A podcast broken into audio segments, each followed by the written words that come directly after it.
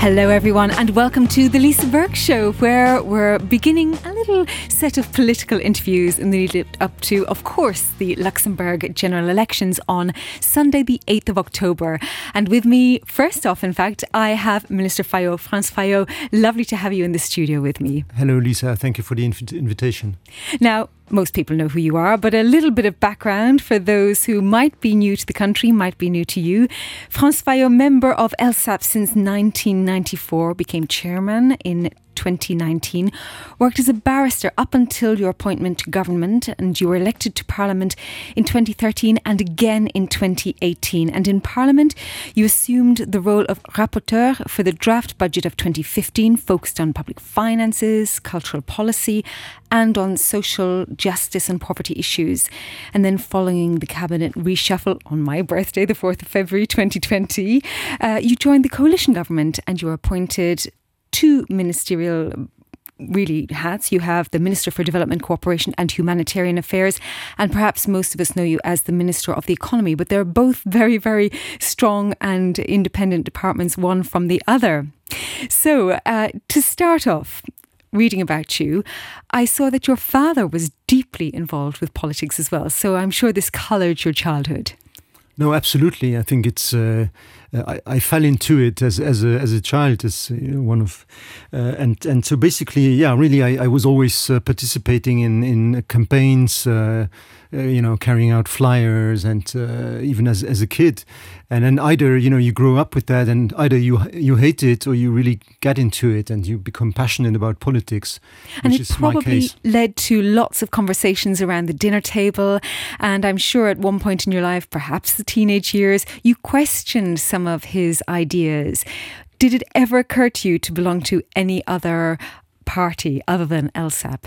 No, it did not really. I mean, in that sense, I was quite, you know, uh, easy, I guess, to to to manage as a as as a youngster because I was always quite aligned with his positions, and uh, he was actually uh, a role model uh, to to me because he was uh, a progressive, uh, always long long long term chair of the LSAP.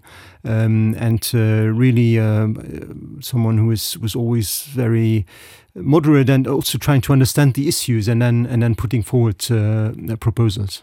Well, I'm going to dive into what our listeners really want to know about, and uh, obviously there are some very hot issues. Uh, perhaps housing is the hottest of all, but I'm not going to start with uh, housing. I'm going to start with taxes. Um, now at the moment, we have various tax bands, and some people think it's unfair that there is not a parity between people who have children, whether they be single parents or married. So, do you think uh, if you were to be voted in again and you have the remit to work on this, would you change tax bands, single tax band for people married or single with or without children? Yes, definitely. Uh, that's one of the uh, the objectives uh, of my party going into these elections. We need to find a taxation model which is uh, neutral as regards to the choice of, uh, of, of life that people make, whether they are married or whether they are single, uh, whether they are separated or, or unfortunately widowed. and I think we need to find a tax system that is not biased towards one of these one of these um, choices of life. Now we know that we are coming from a, a time back in the 80s where there was a strong privilege for uh, families, uh, uh, married people, and that reflects in, in our current tax system. But we need to find a more fair tax system in that regard, uh, which needs to be transitioned because, uh, of course, it's if you put every everyone in one in a more beneficial tax class, it will be a huge cost to the state. So you so you need to find a balance there. But the, but the the target is definitely to to to get there. Why hasn't it happened yet? Well, because I mean, we have a form of uh, uh, so-called individualization, so single uh, tax band, which is optional, but which is not uh, used uh, that often because it really only works for the really higher uh, income classes. But we did that some years ago when we did the big tax reform. I think it, in 2017 it was, but we really need to find um, a, a single uh, tax band for everyone, uh, which will then be, of course, uh, adjusted whether you have children, whether you are a uh, monoparental, so basically single raising a parent. Uh, and there also LSAP has in, a, in a, we have in our program proposals to give special tax breaks to single raising uh, parents, people with children, uh, also extend the transition period for, for widows from one class to the other, which is now three years to, to five years. Um, so, so we have elements uh, leaning to this um, to this fairness. Um, but I think the big subject, and maybe we'll also get to get to that, is really how you how you tax uh, income and and and progressively also uh, which levels of income do you, you tax higher and lower? Well funny you mentioned that because that's my next point. And of course I'm sure LSAP have a view on this. Higher incomes should they be taxed more? And uh, perhaps well it's not entirely coupled with this but I know that you have uh, views on the length of the working week Yes, well, I think definitely uh, higher income should be taxed higher. Um, there is a, a question of, uh, of than it is now. We should add. Sorry, higher income should be taxed higher than it currently is. Is what you're saying? Than it than it currently is. I think there is still some room for improvement there. Currently, the highest tax rate is at 42 percent, um, and the problem we have in our current tax system is that lower to middle income is uh, is is getting uh, taxed uh, quite high uh, quite early on. So you basically have a, a, an increase which is rapid uh, up to a certain level and then it, it is much slower. And I think you need to turn that around to act first of all uh, exonerate uh, lower uh, incomes up to the minimum uh, income and then uh, just really have a slower progression in in our in our tax uh, uh, system and then on on higher uh, income basically have a have a, much faster progression and also increase a couple of um, tax uh, rates at the, at the top uh, we have proposed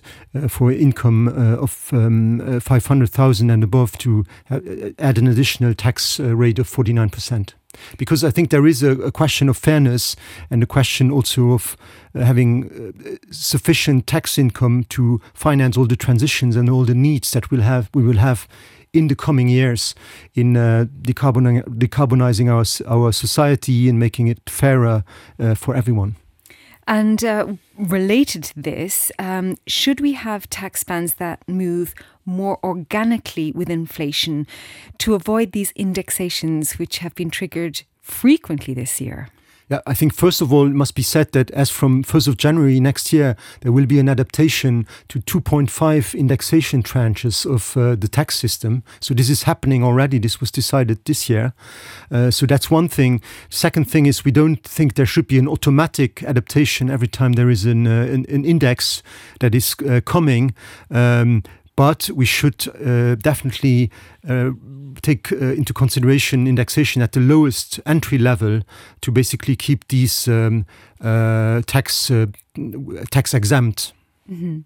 Now another place uh, I know it's very technical all of this, no, this so is very I, important. I hope you're, I'm you're I hope you. your listeners are, are I'm trying to to, Well- to to say this in a, in a in an intelligible way but of course taxation is is is technical uh, and uh, but but it is important. It's never it's never an end in itself but it is of course important for the state to raise money to to you know fulfill its uh, uh, ambitions. And depending on a person's uh, political viewpoint and pocket, they will be voting very heavily in favour of whichever part of that they want to support, or perhaps both, which is the ultimate goal.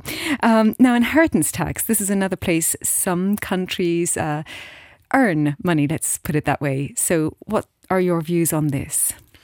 Well, we have uh, inheritance tax in Luxembourg, not in a direct line, so not from uh, from uh, parent to children, but uh, in in all other situations when you inherit, there is a taxation on that.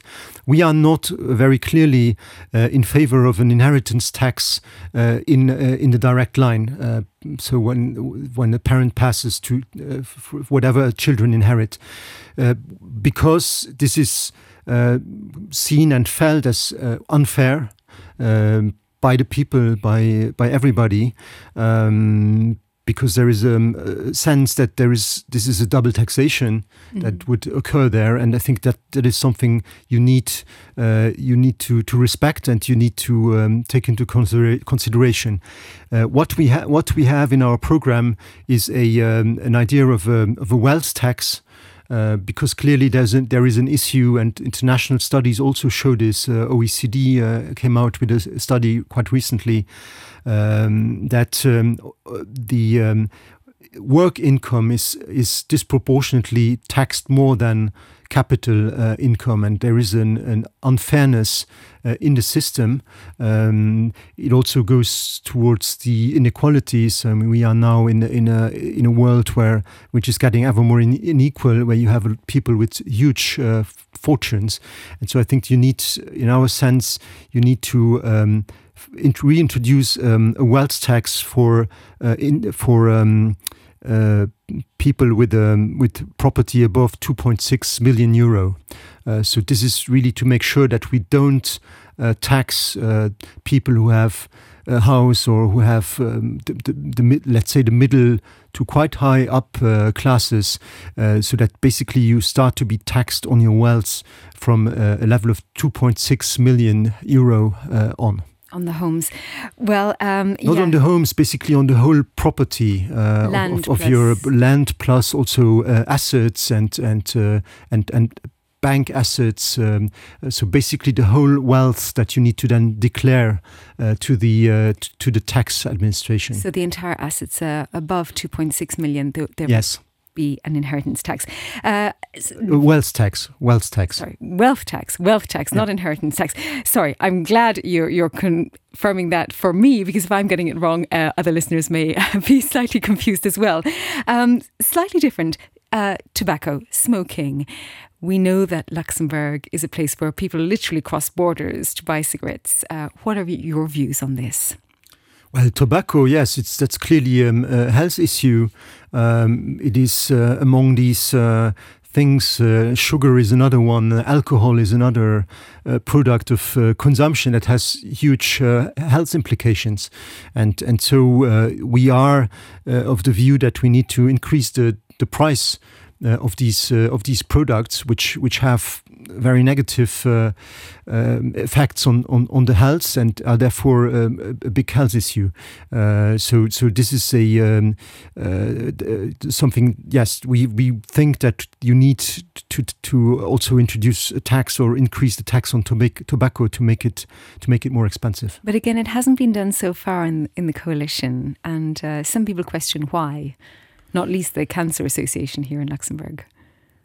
Well, I think the uh, the it, it um, I think it ha it has been increased to some extent the excises, but not, of course, to such an extent that nobody sells tobacco anymore. We, we, all know we all know that uh, of course we have this is a, a, big source of income together with uh, with the uh, with fuel selling mm-hmm. fuel, mm -hmm. um, and it is also I think something that we we need to transition out of. But you need to do it in such a way that it is will also from a budgetary point of view not become uh, too painful because again. The, you need to balance the budget. Uh, we have big in, big ambitions in terms of investment in infrastructure in, in our businesses to help them decarbonize to become uh, climate neutral uh, and all of that has a cost. So you, you need to figure out how you are going to to balance that budget. And I know you've just come back from the UN General Assembly actually where I'm sure some of this was spoken about. And another big summit an event in Luxembourg next week is to think about the economic strategy for Luxembourg towards 2050 so given your time in office what are your views on what potential strategy could help Luxembourg as we move towards 2050? Yes, indeed. And I think it is very related to the, the summit in New York that I just came from, which was the SDG summit midterm review, uh, where to see where we stand on on uh, realizing and achieving the SDGs. Uh, and uh, it is sad to say that we are nowhere uh, close to that. Uh, we have a world that is in pretty bad shape conflicts, uh, polarized um, world. Uh, we have a lot of uh, humanitarian crisis going on all over, and, and, and, the background to all of that is also climate climate change that is um, that is uh, increasing very rapidly. So I think, and in the face of that, it's uh, the, the question. And I'm happy you mentioned this conference that we're organizing. Question is really how we position Luxembourg's economy uh, on horizon 2050, so long term, uh, bearing in mind that we have this uh, that we have uh, biophysical limits, the planet, and that we also have to take care of the well-being of the people that live here uh, and also considering um, the well-being of, of, of, other people. Um, and that is really the, the reflection of uh, Luxembourg strategy is really to see how we position uh, the economy with these uh, goals in mind. And to that extent, we have to that to that end we have um, worked on ten uh, principles of vision that will also be published concomitantly with that conference, uh, to which sets out the different um, building blocks of that of that vision. Are you allowed to talk of those ten? Tell us what they are. Uh, yeah, of course. I mean, they have they have already been been presented in uh, in in June. So the conference now in September is more specifically about the diversification areas um, in in uh, in the context or in the framework of these two limits, uh, so the planetary limits and also the socio-economic limits. Um, the, the, the building blocks and the vision is really about becoming more autonomous, uh, building shorter value chains, uh, but also um, reinforcing our our industrial fabric uh, with a view to helping it decarbonize, become more digital and more green, also in line with uh, European uh, objectives, um, and also to uh, uh to look at, uh, at at at other uh, areas like health, agriculture. Um, at the same time making sure that we have the appropriate energy systems to supply for all of this uh, with the proper redundancy also to make sure that learning from the lessons of the pandemic that if, if one breaks we have another one to uh, to replace it and to, to keep the system running. So there are a number of these uh, elements that that go into it. Uh, it's quite a I think uh, quite a comprehensive uh, vision which I think will help us to to think forward. I mean that's the that's the idea of, of foresight that you really look at the, the big trends that you that you see um, and uh, that you you try to plan ahead. And very important because political lifetimes are often uh few years sometimes a decade if you're lucky. Um, and so it's good to have that vision yeah. more long term indeed. Um, linked to that do you think there should be a population cap on Luxembourg as it grows exponentially I think you can we uh, we cannot have a population cap in Luxembourg that is a, an idea that is put forward by a, very right-wing party uh, in this uh, campaign. They even want to do a referendum uh, on this. Um, I'm just um, coming funny you mentioned this because we, I just attended a um, an event uh, this morning uh, celebrating the 30th birthday of the single market. uh, in 93 uh, which was also uh, which which is really the four liberties and one of them is to establish a business somewhere else in Europe and the other one is to actually have a free circulation of citizens um, among among the countries so I think limiting uh, or, or, or you know putting a lid on, on, on the growth population growth would assume that we close the borders mm -hmm. uh, which I think is not really something that anybody wants because really Luxembourg thrives on this uh, on this single market and on the four liberties that uh, that go with it. Mm -hmm. Now moving to uh, a very hot topic for Luxembourg, which is connected to population perhaps not just housing. What do you think can help the housing issue of Luxembourg, the lack of housing and the cost of housing and renting? Yeah, well, that's that's really uh, a very hot uh, topic has been for some years. Um, and uh, I think it is uh, not one that is entirely specific to Luxembourg. When you look abroad at other regions that are very dynamic that that see a dynamic economic growth they have very similar very similar issues. I think in, in the case of Luxembourg th there is no silver bullet really to this uh, to this problem. Um, one of the things that we need to do uh, is to build more uh, obviously. Uh, so we need to uh, get the private sector to, to build more. Uh, we need also to maybe uh, obviously make procedures a little bit shorter. But I think one of the problems that we have in Luxembourg, and it is quite specific, is that we have a very high concentration of uh, ownership of uh, building lands in the hand of very few uh, owners, either directly or through corporate structures. Um, and, and sometimes there is land banking going on. So it's, of course, you want to make sure that you you make make to do this in a most profit op optimizing way There has also been recently in July um, a report from the authority uh, of competition that has pointed to this problem of uh, of speculation mm -hmm. and on very high margins that are uh, driven by uh, by uh, real estate promoters so this is obviously also a problem that leads to the higher higher prices uh, of our housing uh, and which needs to be tackled uh, in my view by uh, through regulation. Um, my, I think my very strong view is that housing is a right is a human right and that we should first and foremost uh, make sure that everybody has uh, has access to that so another thing of, of course we need to do is to buy more housing uh, through in, in, in the public in the public hands so both by cities and communes but also um, by state-owned um, uh, housing um, housing organizations. Mm -hmm. But at the moment, do you have a view on what regulation could help uh, stop the land banking?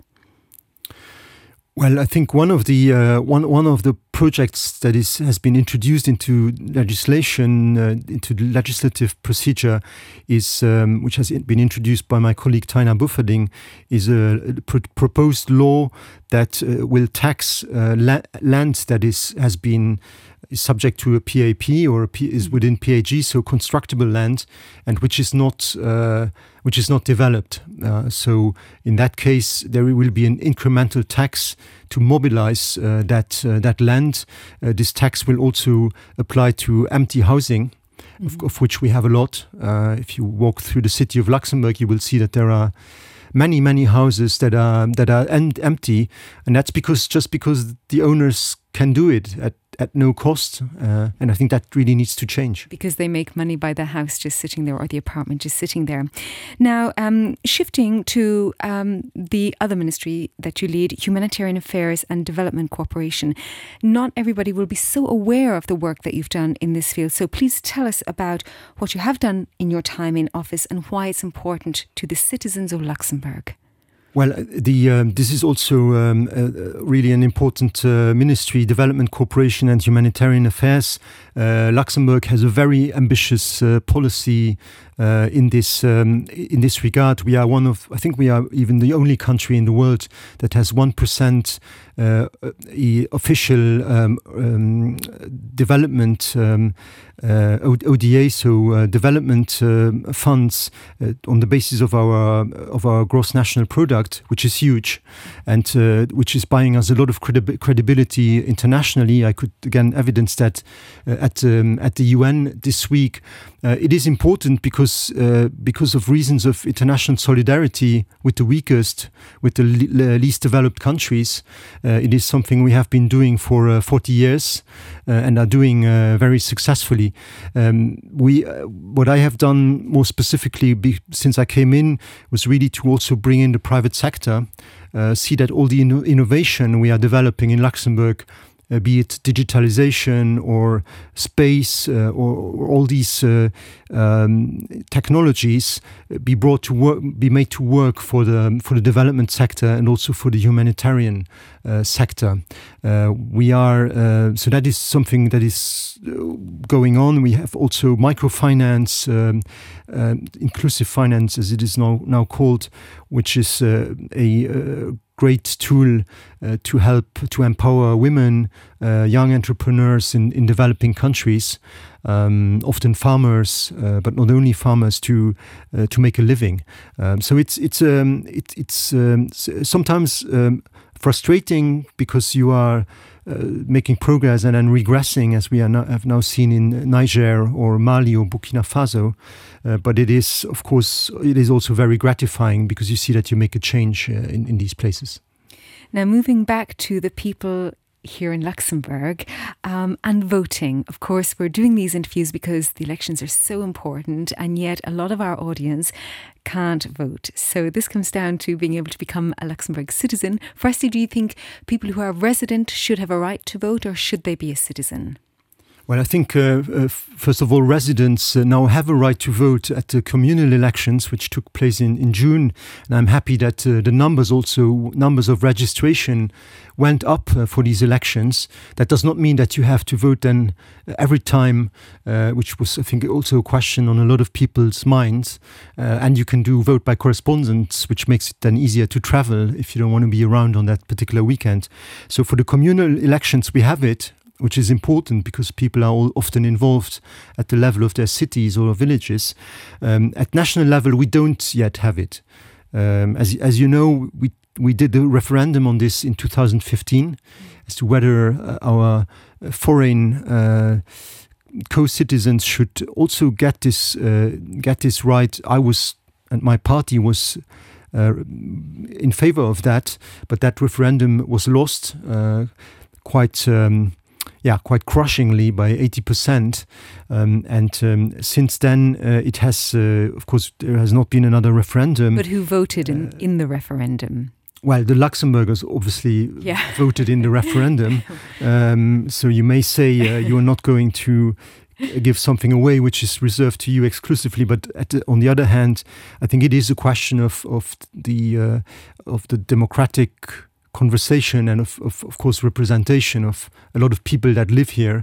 Um, on the other hand side, we we somehow um, we opened the the conditions or, or, made relaxed the conditions for becoming a Luxembourger. Uh, because we also really think that it is fair for people uh, who live here, have been living here for some years, and who want to make the effort to to get this uh, to get this um, chance of becoming uh, becoming becoming Luxembourgers and then participate in the vote. We just need to learn Luxembourgish too.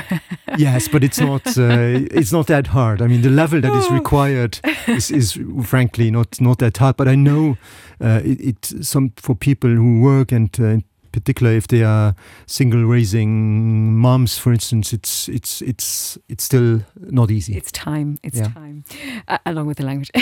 now, um, changing subject again because we've got so many subjects to go through.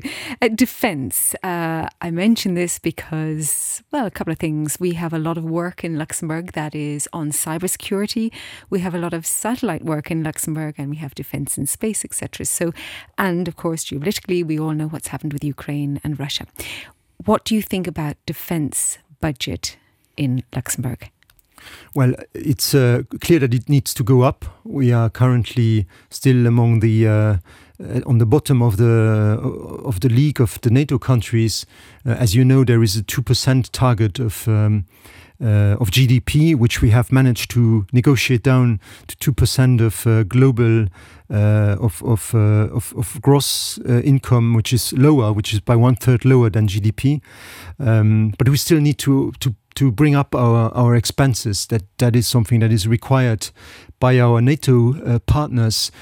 It, it, in a changed uh, geopolitical landscape, must be said. Uh, we you, you said it. We have a war once again uh, in Europe, a terrible aggression war of Russia against uh, Ukraine, um, and and this is really this has been a game changer um, in the way we look at uh, defense, in the way of, we look at the defense of Europe, um, and um, I think it has made. Uh, Europeans realize once again the, the, value and the worth of being uh, members of NATO the the the, uh, purpose of NATO also, and in that context, Luxembourg needs to do its share. Um, the um, opportunities opportunities there are, are there are you know ways of doing this in an intelligent way also with a positive spillover for our economy. You have mentioned cybersecurity. Uh, space is obviously also one of these areas where we already have done things with our Gov GovSat. Now the uh, the Earth observation satellite that is has gone up, um, and and of course, and and there are certainly ways of combining this uh, with uh, with the in particular the space ecosystem we are we are building um, in um, in Luxembourg, which has also use cases which which can be uh, used in a military uh, way. Obviously, we are not going to to start building tanks and uh, and airplanes uh, in this in this country, but we need to do it uh, with the things that uh, that um, that we are doing here, um, uh, also for the economy. Well, wars are fought in many different ways, and it's not all about tanks anymore, as we know. I mean, a big conversation on the, the Ukraine war was uh, was about finance, in fact, and blocking certain movement of finance.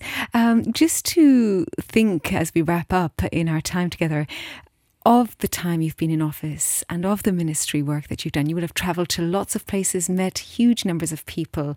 What has really stuck with you and really changed you inside or changed something you thought about or really sits with you and will for your life?